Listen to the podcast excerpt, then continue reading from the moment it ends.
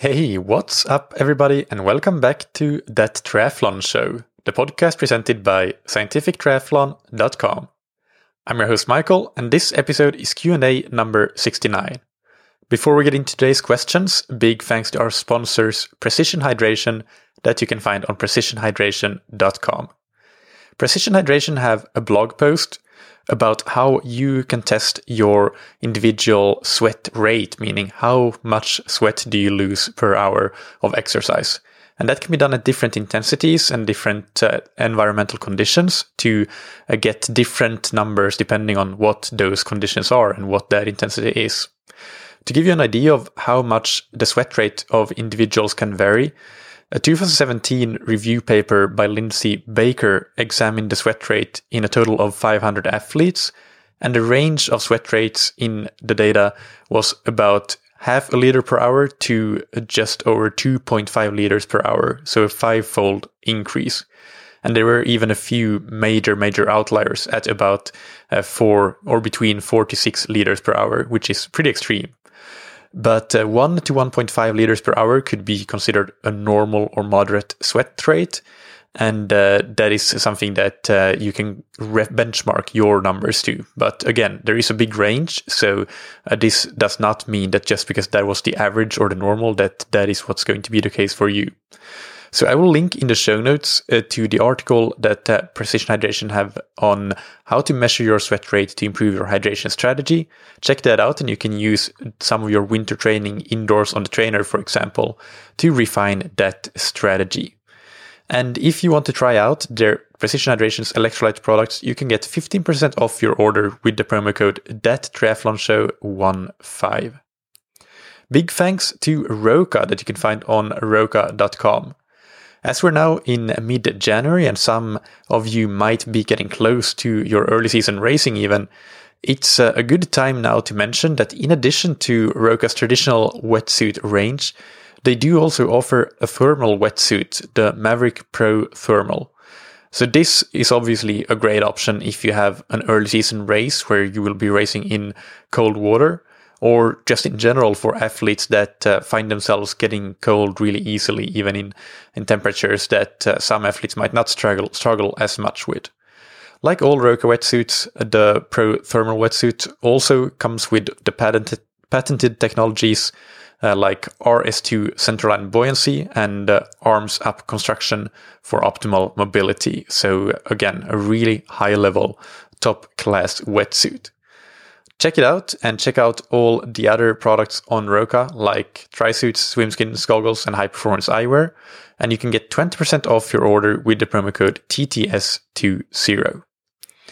So on to the first question for today. Uh, this one is from Bill in Canada who writes, uh, thank you for all you do to help us. My second season of racing is coming up in 2020.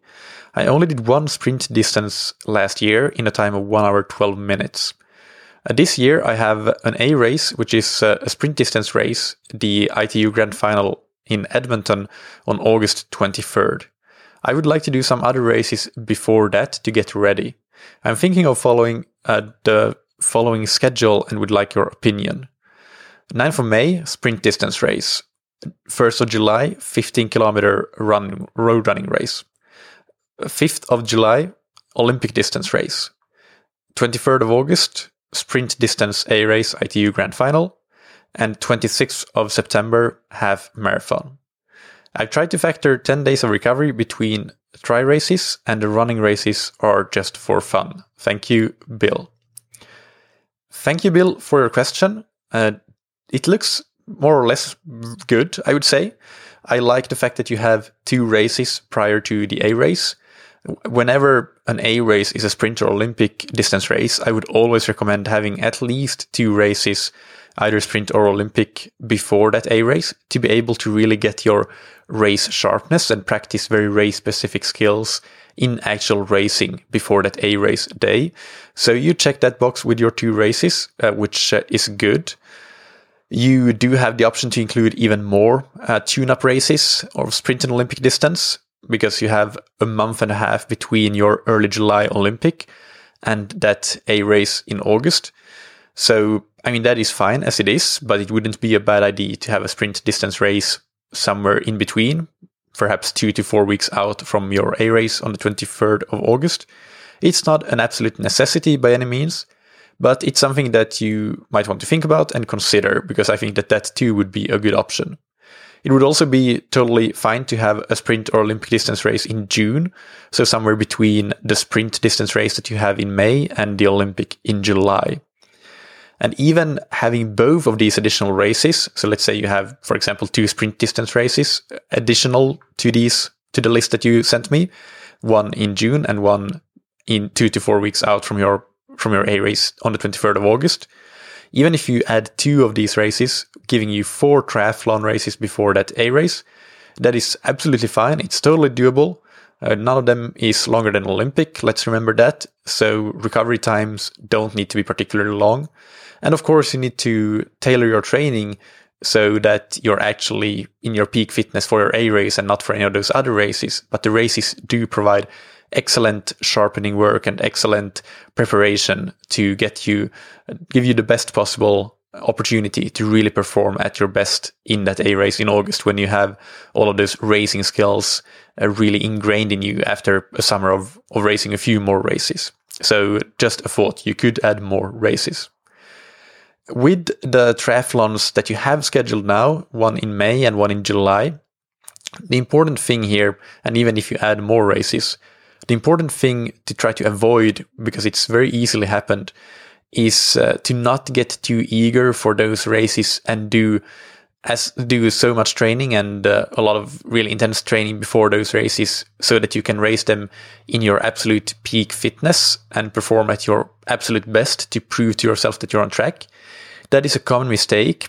You should obviously be putting in the work, both in terms of training volume and training intensity, putting in the work here is going to be very individual. It's relative to your training capacity, but you shouldn't quite be pushing your absolute limit because if you do that too early, you do that before one of your tune up races, you may not be able to hit that peak fitness anymore within the next couple of months. So sure, if you do end up training a bit harder than planned and really peaking for that May sprint distance race, but then feeling pretty cooked afterwards, which tends to happen when you really go uh, to your 100% fitness and you do a race afterwards. You are pretty cooked. Uh, then a couple of very easy, low volume weeks of training should set you up to then get back into things and have plenty of time to work and hit another peak at your A race in August. So that's not perhaps a big issue with the May race, but the bigger risk is if you end up hitting this kind of premature peak for the Olympic distance race in July, because in that case, you might not have the time to get back to that same fitness or better for August 23rd. You might actually be racing your A race at a lower fitness level. So, as a guideline, train to be only 90 to 95% fit for that Olympic distance race in particular, then recover a bit, keep your frequency of training during that recovery block, whether it's a couple of days all the way up to a week, but keep the frequency of training so you don't lose fitness, but uh, low volume training, low intensity training, and then go back into focused training and aim to be 98% fit for your A race. And I say 98% because it's just so easy to do a little bit too much if you aim for 100%, and that ends up costing you almost every single time. So, the one thing that I would change in your program is the 15 kilometer running race four days before the Olympic race. I don't think that that's necessarily a good idea to do, even if you were to run it at 90 to 95% effort rather than 100%. It will more than likely have uh, a reasonably big impact on your performance in the Olympic distance race. And I would say that you should aim to get your absolute best performance out of yourself in both of your tune up triathlons that you have scheduled. Uh, and that means your absolute best performance for the fitness you carry into those races. So again, you're trying to be 90 to 95% fit, not 100% fit, but you want to get everything out of that fitness that you have. And uh, I don't think that getting everything out of your fitness will be possible with a 15 kilometer running race four days before that race, even if you tell yourself in that, uh, that road race to hold back. Now, that being said, if the the running race was some other date, like an entire week before or after the Olympic race, or even farther away than that, then I would think it's absolutely fine to do that race. It's not the race itself. It's just the fact that it's so close uh, before your triathlon, which I would consider much more important because that's when you really want to maybe learn some important lessons and to finalize your strategy and, and, uh, maybe even your training strategy or training uh, build leading into the A race, since you still have a month and a half or so between those two races. So to let you know what I mean, uh, if you end up running poorly in that Olympic distance race without having run the 15 kilometer race four days before, then you would learn something. You would learn a lesson. You would need to have, have a look at your bike pacing and you would have to maybe have to have a look at your overall if the bike pacing is all right you don't see anything wrong with that then you would just have to have a look at the training that you did was the training sufficient or what, was there anything wrong with the training or anything you could improve with the training to help you run better off the bike uh, assuming that the the bike wasn't the issue in and of itself you would even need to analyze your nutrition leading into the race. Were you fueled enough, or did you run out of fuel, or your nutrition in the race? Should you have taken on a little bit, little bit more energy? But uh, if you do run that race four days before, then you would not get a chance to learn these kinds of lessons because you have this big confounding variable of racing four days before. And you'd probably just have to write off that poor run on account of the race rather than learning uh, one of these lessons that you could have learned otherwise. On the other hand, the half marathon in September and any other run race that you want to do after your triathlon season, those will be totally fine. And you'll most likely be in excellent shape to achieve some good results there, even with a limited amount of specific training. So I hope that this helps your season planning and good, and good luck with uh, your training and racing. The next question is from Sakari in uh, Sweden, uh, and he writes uh, Hi, Michael. I'm a 52 year old athlete who found your podcast in August and have been going through most of your episodes. It's excellent content and I have learned a lot. Thank you for the great work. I've been doing my base training consistently for the last 8 to 10 weeks. The majority of it is low, long, long slow distance, low long distance, long slow distance with one to two high intensity sessions of VO2 max, usually around three to four minute intervals at a pretty high cadence. I am training around six hours per week and I feel my aerobic capacity have increased significantly during this phase. The VO2 max sessions I do indoors on my bike trainer as the weather has been quite bad. In the beginning of my training block, I could quite easily get my heart rate up to zone 5. However, for the past couple of weeks, I have noticed that I have a hard time to get my heart rate up there. It usually peaks at high zone 4 or just slightly into zone 5, even though I'm breathing heavily and it's a hard workout. I have tried to increase the resistance and power, but when doing that, my legs get fatigued and I lose my cadence. My hypothesis is that I have either one, increased my aerobic capacity and therefore my heart doesn't need to work as hard as it used to do to deliver the same performance, or two, I have gone too hard and I need to slow down a bit and put in some more rest and recovery, even though I'm feeling pretty okay. Or three, I might have a small infection, um, but I don't really feel sick, but there may be something going on in my body. I have also been thinking that now that I have developed a good aerobic capacity, uh, I need to put in a block of power work, low cadence, high resistance work to be able to take it to the next level. Uh, that uh, would allow me to increase the load without having my legs fatigue and by that get my heart rate up to zone 5 again question mark as you notice i have some ideas but it re- would be interesting to get your thoughts on this regards sakari P.S. I'm using your strength training plan and already now when I'm only in the in the fourth week, I feel much stronger. All right, thank you for your question, Sakari, and thank you for using my strength training plan. First, I want to address your third hypothesis about the potentially having an infection or sickness. We can't say, of course, with any absolute certainty, but generally, I would say that having a disease or an infection that would increase rather than decrease heart rate for the same power output. So I wouldn't consider that a very likely explanation. With regards to your second point that you may have gone a bit too hard, maybe be in a state of non-functional overreaching and you might need some more rest and recovery, or or simply just not even rest and recovery, but a break from the high intensity training. This is absolutely a possible explanation. What would be interesting is uh, if you had been measuring your heart rate variability, your HRV consistently. I don't know if you had have done that, but if you have, then look for a drop in your HRV baseline uh, as a marker, if your rolling average, your seven day rolling average, that is your baseline, if that is dropping over the course of this training block, then that might well be the case.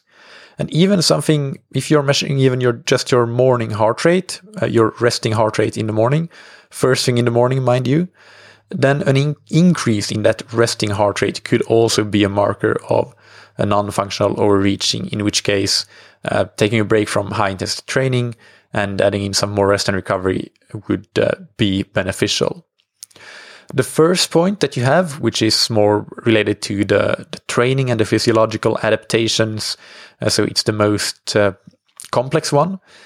If you are delivering the same performance but for a lower heart rate, so the same power output but lower heart rate, uh, then your performance hasn't actually improved prior to this block of training and uh, you are saying that you, your legs fatigue if you try to increase the power, regardless of cadence. Cadence might be dropping, or uh, we don't really need to go into the details of cadence there. But uh, if you can't produce a higher power than you did before the block of training, then we can't really say that performance has improved. Uh, so what might be an explanation here is that your cardiac output increased. So that means that your heart is able to pump more oxygenated blood uh, into your uh, into your blood vessels, into your cardiovascular system, and uh, to towards the muscles. But your VO2 max hasn't necessarily increased because VO2 max is a measure of your oxygen uptake uh, and utilization. It's not a measure of uh, how much uh, your heart pumps or how much oxygen or blood it pumps. so, if that is the case, that your performance hasn't improved, then probably your VO2 max actually hasn't necessarily improved. So what might be happening is that your oxygen isn't really getting taken up into the cells or used within the cells in the mitochondria to produce additional energy. So these are peripheral adaptation aspects. When with that we mean uh, aspects at the muscular level rather than at the central or cardiovascular level. And uh, these peripheral aspects may be your limiters rather than the, the central or cardiovascular aspects. So to explain what I mean a bit more clearly, because I'm not sure if that was clear at all, uh, high intensity interval training is a very good training method to improve cardiac output. And also, as uh, Professor David Bishop explained in a very recent episode, episode 215, it's also very good to improve mitochondrial function, meaning things like the enzymatic activity to regulate all the activities that go into uh, the aerobic oxidation in the mitochondria. But high intensity training is not the best at increasing mitochondrial content, meaning the number and size of mitochondria, or uh, simply the mitochondrial density.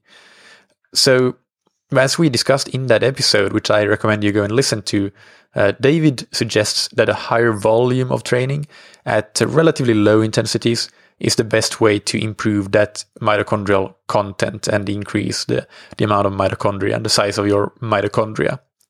So a possible explanation here is that you are not you are no longer limited by your cardiac output, but uh, by some peripheral adaptations that haven't yet taken place in your body. And this could be, for example, you don't have enough mitochondria simply. You're uh, saturating the mitochondria that you have with the oxygen that is supplied. So in this case, if peripheral adaptations is uh, your limiter, then rest and recovery isn't necessarily the solution. But uh, in this particular example, at least, simply increasing the amount of uh, low low intensity training you do or low-ish intensity training that you do maybe at the expense of high intensity training, maybe not, or maybe partially. So it might mean changing your training volume overall, increasing your training volume. Uh, that could be the solution here. Of course, there are some other peripheral adaptations that could be your limiter rather than the mitochondria. So you mentioned thinking about doing strength endurance work, so uh, low cadence, high torque work. And that is, in my opinion, a great idea because you may simply need to be able to call on more aerobic oxidation from a larger number of cells. Perhaps what's happening is that right now, most of your aerobic oxida- oxidation occurs in your type 1 muscle fibers. And once these fibers are working at their full capacity, you can't really use the surplus of oxygen that you, you may be getting uh, if it is indeed the case that you are uh, limited peripherally rather than centrally. Uh, so with the strength endurance work, then you would be training your type 2A muscle fibers to contribute more to the aerobic metabolism. And that would then give you the additional capacity to, to use the full supply of oxygen that your heart now can deliver. So you will start to be able to, you'll start to get your, your heart rate up again as the heart now needs to deliver the full amount of blood and oxygen that it's capable of delivering. So you can go harder, your heart rate goes back up to your normal zone five, and you have the muscle fibers that are able to, to use and take up that oxygen in your aerobic oxidation. And uh, an, another example could be related to lactate, lactate shuttling limiters. Uh, so lactate produced anaerobically is fed into the aerobic uh, metabolism but that requires certain shuttles, so shuttling of lactate from the blood into the cells, but also shuttling from within the cytosol in the cell into mitochondria. And uh, if you are limited at some of these, one of these steps, then uh, perhaps you might want to look at different types of interval training compared to what you're doing now. So you might be considering doing things like over under workouts, where the idea is to continuously uh, cycle through ramping up your lactate production and concentration, but then drop down the intensity to a level where this lactate is metabolized pretty quickly.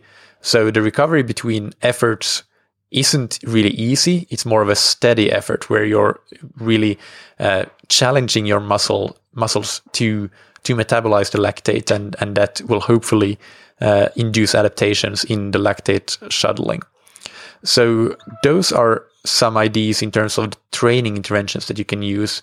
But I also want to say, last but absolutely not least, one common cause for what you're experiencing could be simply that you're low on glycogen and carbohydrate.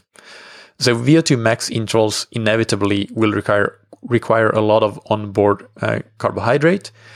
And perhaps if you are not fueled with enough carbohydrate going into that workout, those high intensity workouts, then you may just be too low on that. So maybe your VO2 max has increased, but the limiter isn't really the oxygen available for uptake for aerob- aerobic metabolism, but the limiter is that you don't have the substrate available to metabolize. You don't have the carbohydrate available. You're in a glycogen depleted state. So those are a few suggestions. I can't tell you that uh, I have any clear answers, but hopefully this will help you make some more educated guesses and try out one of these suggestions at a time and see if it works. And if not, move on to the next one. So just as a, I guess, order of priority, first of all, it's very simple to have a think about and a check in about your diet and uh, consider are you fueling enough for those hard workouts? Maybe try to up the carbohydrate for a couple of those workouts quite significantly and see if that makes a difference. That's an easy test to do. If you do that test and uh, it doesn't really solve the issue, and uh, you also don't feel particularly beat up, your easy workouts, you're feeling good, you're performing well or as good or better than before, then that would suggest that you're probably not in a state of non functional overreaching. Uh, you obviously need to be honest in your assessment of feeling good and performing well in your lower intensity workouts. But if this is the case, then probably trying one of the suggested training changes would be uh, the next uh, thing to do. So, for example, trying out a higher volume of low intensity training, trying to introduce strength endurance uh, training, and so on. But if you feel a bit beat up and uh, perhaps even your perceived effort in your VO2 max intervals is high, as high at least, or maybe even higher than it was before, or you feel simply a bit empty, like you can't access a higher gear in those workouts, then certainly a few days up to a couple of weeks of low volume, low intensity training might be the way to go, as uh, in that case, you might just be in a state of non functional overreaching. So I hope that this helps. Uh, good luck in finding the solution. I'm keeping my fingers crossed for you. And that's it for today's Q&A. I'll link in the episode description to the episode with uh, David Bishop. Keep sending in your questions for future Q&As to michael at scientifictriathlon.com. And that's Michael with a K. If you are uh, preparing in full preparation mode for your 2020 races and you need any help or guidance, uh, check out scientifictriathlon.com. We offer uh, products and services ranging from ready made training plans to top class individual coaching. So uh, check that out if you're interested. And check out our sponsors, Precision Hydration, that you can find on precisionhydration.com. Take their free online sweat test to get a hydration plan to match, match your individual sweat sodium content and sweat rate and get 15% off their products with the code that triathlon show 15. And a big thanks to Roka for sponsoring that triathlon show. Check out their wetsuits, tri suits, swimskins, goggles, and high performance eyewear and get 20% off your order with the promo code TTS20. Thank you, as always, for listening. Keep training smart and keep loving triathlon.